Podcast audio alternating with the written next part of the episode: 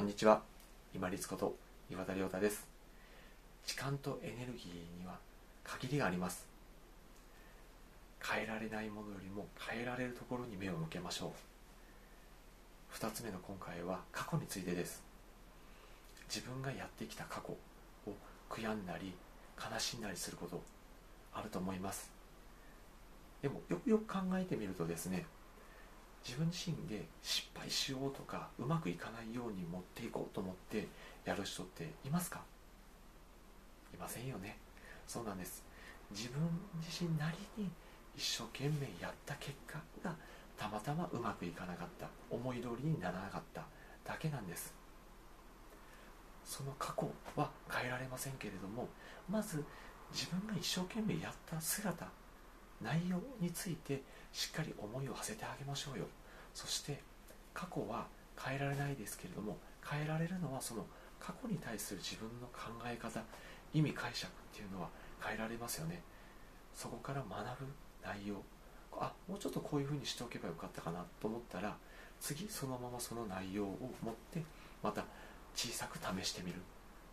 そのためにじゃああの失敗があったかのあったのかなと思うと全く無駄ではありません。過去は変えられないけれどもその意味解釈捉え方自分の捉え方をしっかり変えて次に生かせればいいじゃないですか。うまくいかない失敗する。これ当たり前です。なぜなら環境は自分とは違うものなん別個のものなんですから。所属はしてますけれども環境と自分の個体というのは別です。だからうまくいかない。失敗する。当たり前です。だからこそ変えられない過去を悔やんだり悲しんだりするよりも自分の意味解釈を捉え直して何がそこから得られるかな。落ち着いて考えてみてあじゃあ次はちょっとこういうふうにやってみようかなと思って体が少し前傾すれば自然と新たなお試しの行動ができますよね。自分の無理ない範囲で。過去も変えることできません。変えられるのは自分の意味解釈と行動ですね。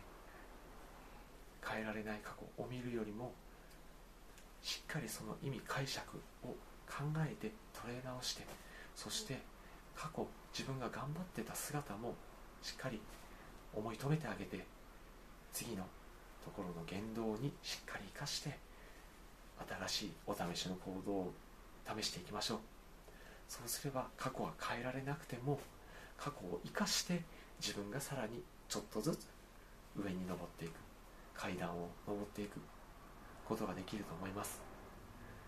変えられない過去を悔やんだり悲しんだりするよりも変えられる自分の意味解釈そしてお試し行動を変えながらどんどん楽しい毎日過ごしてまいりましょう。本日もご清聴いただきましてありがとうございました。皆様にとって一日良い日となりますように。これにて失礼いたします。